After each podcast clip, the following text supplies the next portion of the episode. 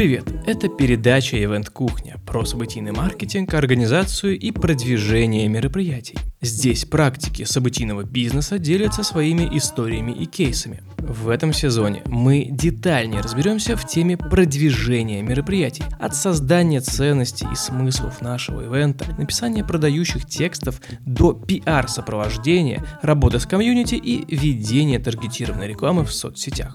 Меня по-прежнему зовут Илья По, и я по-прежнему топлю за применимый и годный контент. Специально для слушателей подкаста Event Кухня мы сделали чат в Telegram, где есть наши спикеры, и вы можете не только услышать их в подкасте, но и пообщаться и задать интересующие вопросы лично. Вступайте в наш чат, который можно найти по названию программы Event Кухня. Ссылка будет в описании к этому выпуску.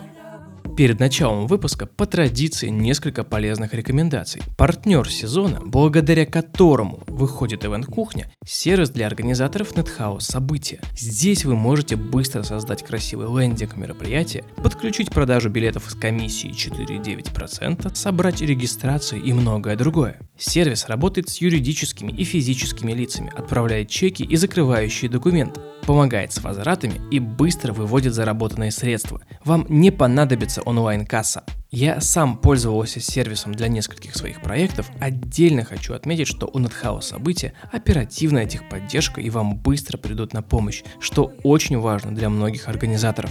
Подробную информацию можно найти на сайте events.nethouse.ru. И еще разок. events.nethouse.ru. Вся информация по ссылке в описании к этому выпуску. Наконец-то настали те дни, когда офлайн возвращается, и можно выходить на улицу и ходить на любимые мероприятия.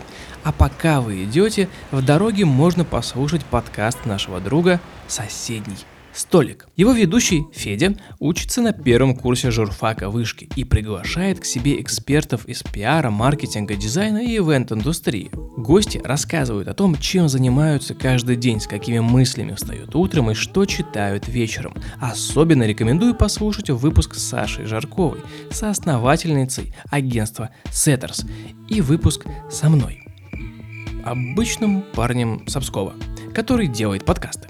Уверен, эти разговоры за соседним столиком могут стать ценными для тебя. Подробности также можно найти в описании к этому выпуску. В прошлом выпуске мы базово разобрались с тем, как работать с трафиком, куда его вести, какие креативы использовать в рекламе и в целом, где искать нашу аудиторию. В этом выпуске мы поговорим про ценность построения комьюнити для нашего ивента и о том, как работает пиар. Чтобы разобраться с темой комьюнити, я позвонил Анне Ган, управляющему партнеру комьюнити-бюро «Компот». Каким мероприятием нужно создавать сообщество? И что нужно сделать первым делом до того, как начать собирать комьюнити для своего проекта? Проинформировать людей о том, что у нас планируется мероприятие, мы можем двумя способами. Залить все рекламой, которую придется покупать, или проинформировать людей, которые уже интересуются этой темой, которые у нас собраны либо в рассылке, либо в отдельном чате в Телеграм, либо есть группа в Фейсбуке или ВКонтакте, тематическое сообщество. И если тема не одноразовое событие, а какое-то повторяющееся событие с достаточно длинным шагом планирования, не маленький дешевый концерт, чем более дорогое событие, тем нужнее нам сообщество. Чем более узкий сегмент людей смогут посетить это событие, тем тоже выше вероятность того, что нам нужно комьюнити. Либо сообщество профессионалов, которые занимаются этой деятельностью. Например, продать билеты на конвент Компот, который продвигает, э, собственно, сам комьюнити-менеджмент и комьюнити-маркетинг,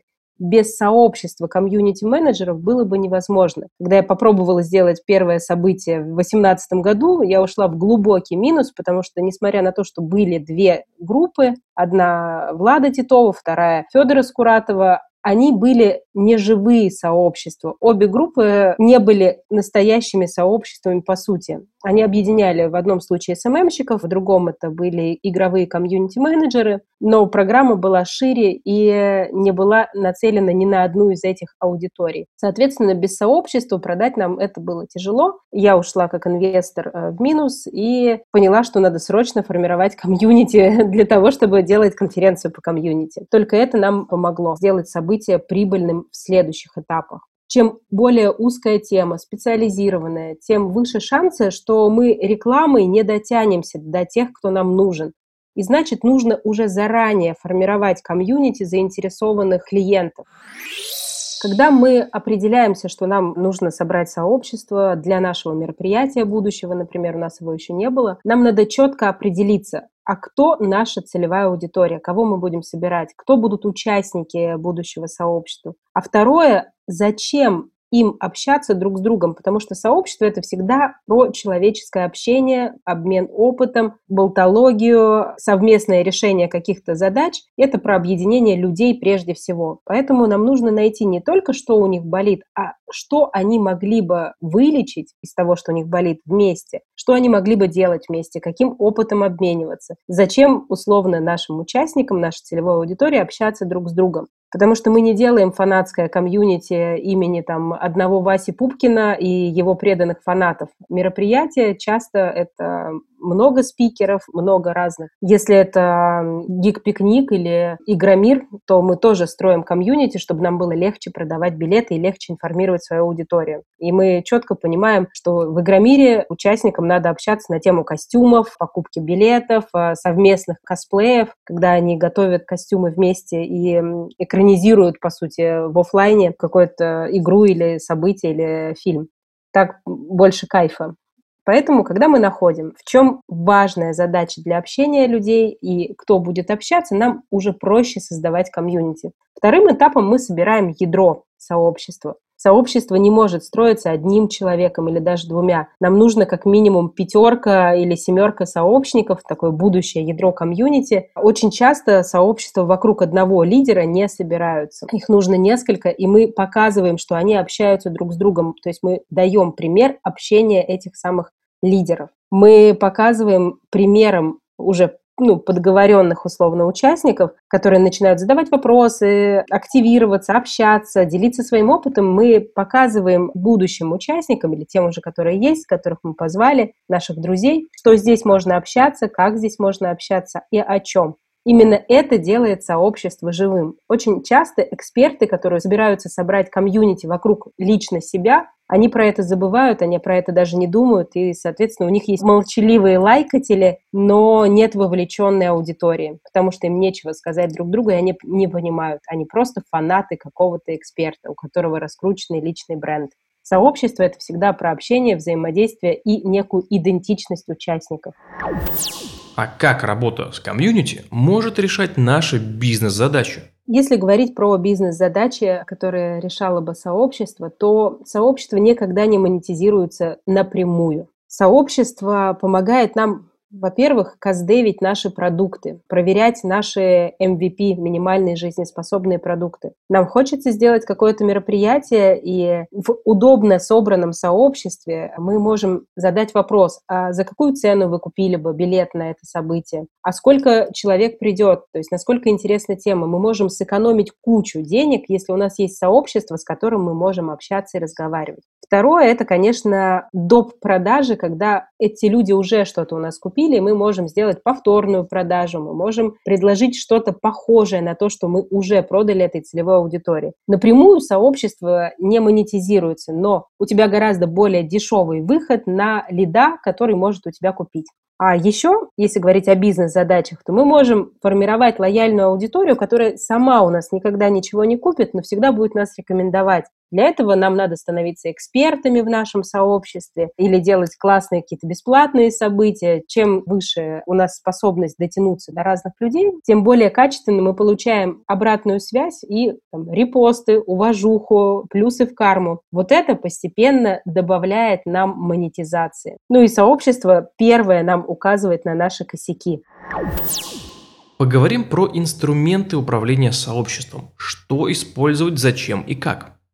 Наша главная задача – это выбрать платформу, потому что сообщество должно где-то жить. Есть OpenLand, есть Slack, есть Telegram, даже Instagram часто используют для того, чтобы строить сообщество. Например, та же Елена Блиновская, которая проводит э, марафоны желаний, ведет всю деятельность продажную не только в своих аккаунтах Елены Блиновской, но также и развивает аккаунты каждого из марафонов, где выкладывает истории участников, делает скриншоты. После того, как мы определились с платформой, нам надо понять, будем ли мы использовать какие-то боты, будем ли мы использовать тот же амплифер или какой-то аналог для того, чтобы публиковать посты. Нам же можно сделать целую серию публикаций, заранее разместив их по некому расписанию. Контент должен быть регулярным и выдаваться в неком определенном ритме. После этого нам, возможно, понадобятся инструменты, такие как проведение конкурсов. Мы можем использовать сервисы, чтобы выбирать победителя. Это хорошо продвигает комьюнити. Нам понадобится Zoom, если мы будем делать онлайн-метапы или webinar.ru, либо proof.com. Все зависит от того, какое у нас сообщество. В профессиональных комьюнити нам понадобится еще и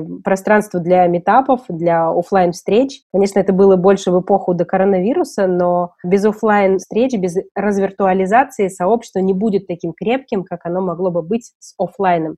Инструментам комьюнити-менеджмента можно отнести разные боты в Телеграме. Мы используем комбот, и более того, платим за него 4000 рублей в год и считаем это выгодно. Он помогает геймифицировать общение, реагирует на триггеры, считает репутацию участников сообщества и банит спамеров, разгружая комьюнити-менеджера чата, позволяя ему спать ночами когда прибегают криптовалютные биржи и рекламируют снова «купите биткоины». Главная задача все-таки определиться, где мы живем, и от этого плясать, какие нам понадобятся инструменты. Как развивать в себе навыки комьюнити-менеджера? Мне хочется посоветовать людям сразу посмотреть в сторону предпринимателей, которые делают стартап, потому что человек, который строит сообщество, очень много выполняет разных функций. Он и психолог, он и идеолог, он и писатель в какой-то степени, готовит контент, он и креативщик, который генерит идеи, он и такой массовик-затейник, который развлекает участников сообщества, готов их выслушать как жилетка, но в то же время он и статист, аналитик и математик, который анализирует цифры, смотрит на активность участников сообщества и понимает, когда нужно их активировать, а когда сообщество лучше не трогать. Развивать в себе нужно знания о психологии, социологии, читать книги про ненасильственное общение и эмпатию. Понадобится, конечно же, Ильяхов «Пиши, сокращай», потому что чем более четко и качественно ты выражаешь свои мысли, тем быстрее тебя поймут много людей. Большая ошибка, когда люди пишут витиеватыми фразами так, что ничего не понятно. Стараются сделать красиво, получается непонятно. Комьюнити-менеджер должен быть однозначно трактован всегда. Также можно развивать в себе юмор, потому что ни одно сообщество не живет без чувства юмора, без веселых каких-то мемов, э, стикеров, и это то, что можно развивать. Конечно, надо развить или как это, родить в себе ивент-менеджера, полюбить это и освоить э, курсы нетворкеров не только для себя, а для того, чтобы помогать участникам сообщества знакомиться друг с другом. Чем больше мы их будем знакомить друг с другом, тем более полезным будет для них сообщество. А самое главное, это будет не просто группа, не знаю, в WhatsApp, это будет локация, где у тебя уже есть друзья. У тебя есть некий твой круг общения, некая твоя тусовка. Как только человек, наше сообщество оценил как свою тусовку, все, мы победили, мы молодцы, мы буквально на пути к тому, чтобы быть богатыми и знаменитыми, потому что каждый раз человек за советом будет приходить в нашу тусовку, и чем больше вопросов будет задаваться именно в нашей группе, тем выше шансы, что она станет самой главной группе по какой-то теме. Ну и, конечно, нам нужна бесконечное терпение и психотерапия каждого комьюнити-менеджера, чтобы не глушить это алкоголем, а чтобы э, быть бережным прежде всего к себе. Не может человек, который не бережен к себе, быть бережным к участникам сообщества. Наша большая задача и работа – это ежедневная работа над собой. С тем, что нужно для начала построения комьюнити, теперь понятно. Перейдем к пиар-сопровождению нашего события и поговорим о базовых вещах. Разобраться с тем, как устроен пиар, нам поможет Инна Анисимова, директор агентства PR Partner. С чего стоит начинать пиар-события и что предлагать медиа, в которых мы хотим разместиться? Первое, что у нас есть, это встреча с собственником мероприятия, то есть кто за него отвечает и какие перед ним стоят задачи. Если у него задача, например, он хочет э, получить инвестора после проекта, то тогда мы должны подумать, кого мы приглашаем на мероприятие, какие у нас будут журналисты, какие у нас будут блогеры, какие пресс-релизы мы будем писать. И, соответственно, мы обычно рекомендуем клиентам сделать списки СМИ, списки блогеров, совместно с нами, и дальше для каждого медиа придумать э, то, что будет являться для него эксклюзивом, то есть что каждое медиа может получить. Ну, допустим, в свое время мы сопровождали пиар-мероприятие, огромное мероприятие для партнеров компании SAP, это IT-компания, которая занимается разработкой ERP. И мы договорились о 25 разных интервью, которые шли параллельно для разных секций. То есть, грубо говоря, мероприятие очень большое, на 3000 человек, и параллельно мы понимали, что разные есть сектора, допустим, сектор нефтяников, сектор IT, сектор телекома, и понятно, что ты не можешь, например, из сектора нефтяников людей пригласить для того, чтобы они дали телеком-медиа ну, какие-то интервью, потому что цель немножко другая. Мы исходим именно пропиарить нефтяные проекты в нефтяных СМИ, телеком-проекты в телеком-медиа. И поэтому мы исходим из того, что нужно. И потом, исходя из этого плана, из того, что нужно, из этих целей, задач, мы составляем план. Обычно это информационное спонсорство, то есть мы договариваемся с конкретными медиа, которые будут поддерживать мероприятие. Они будут делать пререлизы, то есть релизы, которые до мероприятия выходят. У них может быть какая-то закрытая тусовка на мероприятии с блогерами, журналистами, со спикерами. У них может быть пресс-конференция, блог-тур, может быть, здесь могут быть разные опции, разные варианты, эксклюзивные какие-то интервью. И дальше после мероприятия то же самое, они тоже могут отписываться, они могут какую-то аналитику собирать, то есть здесь могут быть э, тоже интересные всякие коллаборации. После мероприятия они могут делать какие-то тоже, опять же, эксклюзивные интервью, эфиры и пост-релиз. То есть такая стандартная довольно схема, а обычно мы начинаем с разработки вот этих вот так называемых пакетов информационных спонсоров, потому что то, что большинство клиентов в голове держит, это не то, что нужно журналистам или блогерам, если говорим конкретно про них. Ты знаешь, до сих пор люди предлагают какие-то баннеры безумные с кладбищем логотипов. Ну, журналистам это не очень интересно. То есть, если ты обращаешься в коммерсант и говоришь, знаете, мы там возьмем ваш логотип, где-нибудь там на баннере поставим, то коммерсанту это не надо. А что коммерсанту надо, это какая-то эксклюзивная информация, которую вы можете дать, кроме вас никто не даст. Какие-то эксклюзивные сделки, которые вы можете раскрыть. И, в принципе, смотрим, что конкретно можно можем дать по информации. Есть ли чек-листы, по которым сразу понятно, что делать, какие шаги нам нужно совершить? Скажем, на примере пресс-конференции. На примере пресс-конференции, если разбирать чек-лист, то изначально цель пресс-конференции, участники, какие у нас спикеры будут во время пресс-конференции, если у них э, фотосессия, если у них свежее фото, если у них биография, если какие-то вопросы, которые они не хотели бы освещать и которые им нельзя задавать, это нужно не для того, чтобы сделать запрет журналистам, а для того, чтобы подготовиться, наоборот, к этим вопросам, потому что чаще всего журналисты эти вопросы и зададут. Дальше frequently asked questions, какие у нас события, собственно, по пресс-конференции, ну, о чем пресс-конференция сама. Мы готовим frequently asked questions. Это обычно 20-30 вопросов, которые на пресс-конференции будут освещаться так или иначе. Дальше, где пресс-конференция будет проходить, насколько готов зал, какие у нас есть там студии для отдельных интервью, или мы будем делать, допустим, интервью в холле где-нибудь. Если мы говорим об отеле, это может быть ресторан, но тогда должны мы все равно продумать, где у нас будут зоны для индивидуальных интервью. Какое-то меню, завтрак перед пресс-конференцией, сама пресс-конференция, потом потом обед, либо ланчбоксы. Дальше раздаточные материалы, какие у нас должны быть раздаточные материалы, об этом мы думаем обязательно. Какие у нас подарки журналисты получат, мы их дарим до пресс-конференции, как правило. Некоторые дарят после тоже, какие пожелания у клиента. И это должны быть не корпоративные календари, которые там тут же журналист выкинет, а что-то более креативное. И если что-то креативное, то, скорее всего, либо оно должно быть уже готово, либо его надо будет заказывать. Если заказывать, тогда двух недель может не хватить. И дальше после пресс-конференции что мы делаем? Это рассылка пресс-релиза, согласование всех материалов, это вычетка тех интервью, которые мы сделали. Это может быть пост на блог, если у нас есть блог у компании. Это могут быть подкасты, те же самые, которые мы записали. Мы хотим их выпустить э, в тот момент, когда у нас пресс-конференция прошла. Внутренние подкасты сейчас очень популярны э, среди компаний.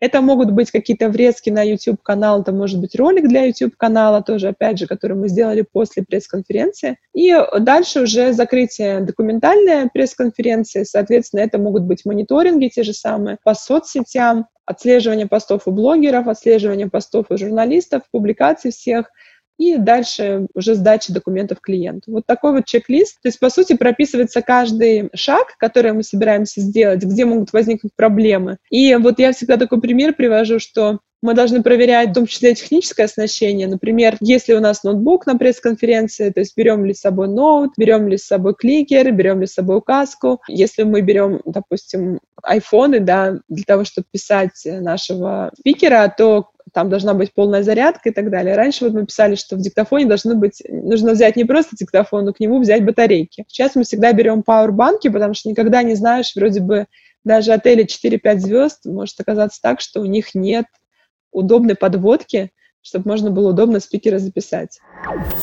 Как отслеживать эффективность и считать результаты проделанной работы? Надо исходить из бизнес-задач. То есть если задача была, например, при вывозе сотрудников куда-нибудь в Сочи, сплочение коллектива, то можно померить лояльность сотрудников до и потом, допустим, через месяц после мероприятия, через три месяца после мероприятия. Особенно если это был какое-то такое интересное мероприятие с тренингом, с командообразующими играми, с, может быть, коучинговой подготовкой, с менторством и так далее. То есть э, если у нас задачи были это исключительно получить публикации после того, как у нас все вышло, мы сделали какое-то мероприятие, нам нужно отследить, какие публикации у нас были, то мы смотрим, какой нас медиаиндекс по медиалогии был до этого, какой он стал после. И дальше мы тоже смотрим на попадание в так называемые золотые медиа, серебряные и бронзовые. То есть изначально я говорила, что клиент может сделать списки СМИ, и он может сделать по каждой отрасли, в которой он работает, такие списки идеальных СМИ, куда он хочет попасть. Но обычно у многих клиентов есть такое правило золотого треугольника, то есть все они хотят ведомости, коммерсанты и РБК. Мало кто из клиентов говорит, что я хочу выйти там э, в усть пойменской правде, да, вот я хочу выйти в коммерсанте, в ведомостях РБК, даже если у них нет контента для этих СМИ. И поэтому, если, допустим, ты как пиарщик находишь контент, и он реально клиент попадает, это тоже может быть отдельным KPI, который прописан в договоре, что мы хотим быть вот именно в этих СМИ. Потому что есть свои бизнес-задачи, а задачи появляются от того, когда клиент изучает своих заказчиков и понимает, что его заказчики читают вот эти вот медиа. Потому что, ну, бывает такое, что клиент приходит э, к пиар-агентству, он про своих заказчиков ничего не знает, и на самом деле деле у него ну, нет бизнес-задач сформулированных, то есть он не понимает, какие у него бизнес-задачи, он просто пришел и говорит, Вася Пупкин делал пресс-конференцию, я тоже хочу. И дальше тогда у тебя уже задача, как у пиарчика, это делать такой консалтинг, чтобы реально разобраться, что клиенту нужно, исходя из того, что клиенту нужно, именно в бизнесе нужно, какие у него бизнес-боли есть, предложить наилучшее решение. Чего точно не стоит делать, когда занимаешься пиаром мероприятий? Мне кажется, надо посмотреть опыт других компаний. Есть уже какие-то вещи, которые устарели морально, и их сделать не стоит. Недавно мы, к примеру, с коллегой с одной обсуждали, что в плане мерча не надо дарить то, что уже ну, либо, например, там вышло из моды какие-нибудь китайские футболки с надписью бренда, с логотипом бренда на всю спину. Или, к примеру, мне рассказывала коллега, что один из ее руководителей очень хотел сделать календарь Пирелли в компании, и ей стоило больших усилий его отговорить сделать, потому что он очень хотел, чтобы сотрудницы там облачились в всякие костюмы корпоративные и сделали такой а-ля секси-календарь, вот, она ему показала фотографии других календарей, которые нашла в интернете. Говорит, ну, когда он понял, как это в реальности будет выглядеть, что это будет не Пирелли, а что-то такое уровнем немножко пониже, он э, сказал, что окей, ладно, тогда не надо. Вот, то есть на самом деле то же самое в ивентах, мне кажется, есть. То есть если раньше когда мы говорили о каких-то днях рождения, то всегда мы там представляли тортик, обязательные шарики, то теперь, когда мы, опять же, думаем о том же самом тортике, мы представляли себе, может быть, советский такой тортик, украшенный розочками, то сейчас мы все знаем, что подрядчики совершенно разные есть. Да, есть те подрядчики, которые до сих пор делают такие тортики, а есть подрядчики, которые делают более креативные торты без мастики уже, фигура из мастики. То, что раньше было актуально, там 5-10 лет назад, оно очень не актуально сейчас. Поэтому, когда ты делаешь мероприятие, мероприятия, вот эти все детали, они очень могут сильно испортить, если ты там плохо напечатал задник для пресс-конференции. Там все логотипы, например, которые компании, которые участвуют, они все поплыли. Или ты, ты там орезку сделал криво, у тебя там ну, криво все вырезано, и люди не могут реально хорошие фото сделать. Или, допустим, ты нанял фотографа, а фотограф у тебя напился во время пресс-конференции, потому что ты решил сэкономить и взять нового подрядчика, не проверив, да, его. Мы, например, когда берем нового подрядчика, мы берем двух, то есть мы берем одного подрядчика нового и берем обязательно старого, тестируем, как новый себя будет вести. Про создание ценности и написание контента поговорили. Про трафик узнали. Комьюнити и пиар разобрали. Какие еще каналы коммуникации можно использовать для продвижения нашего мероприятия? А, кажется, я знаю, что это может быть. Расскажу об этом в следующем выпуске. Но перед тем, как попрощаться, запомните две важные детали.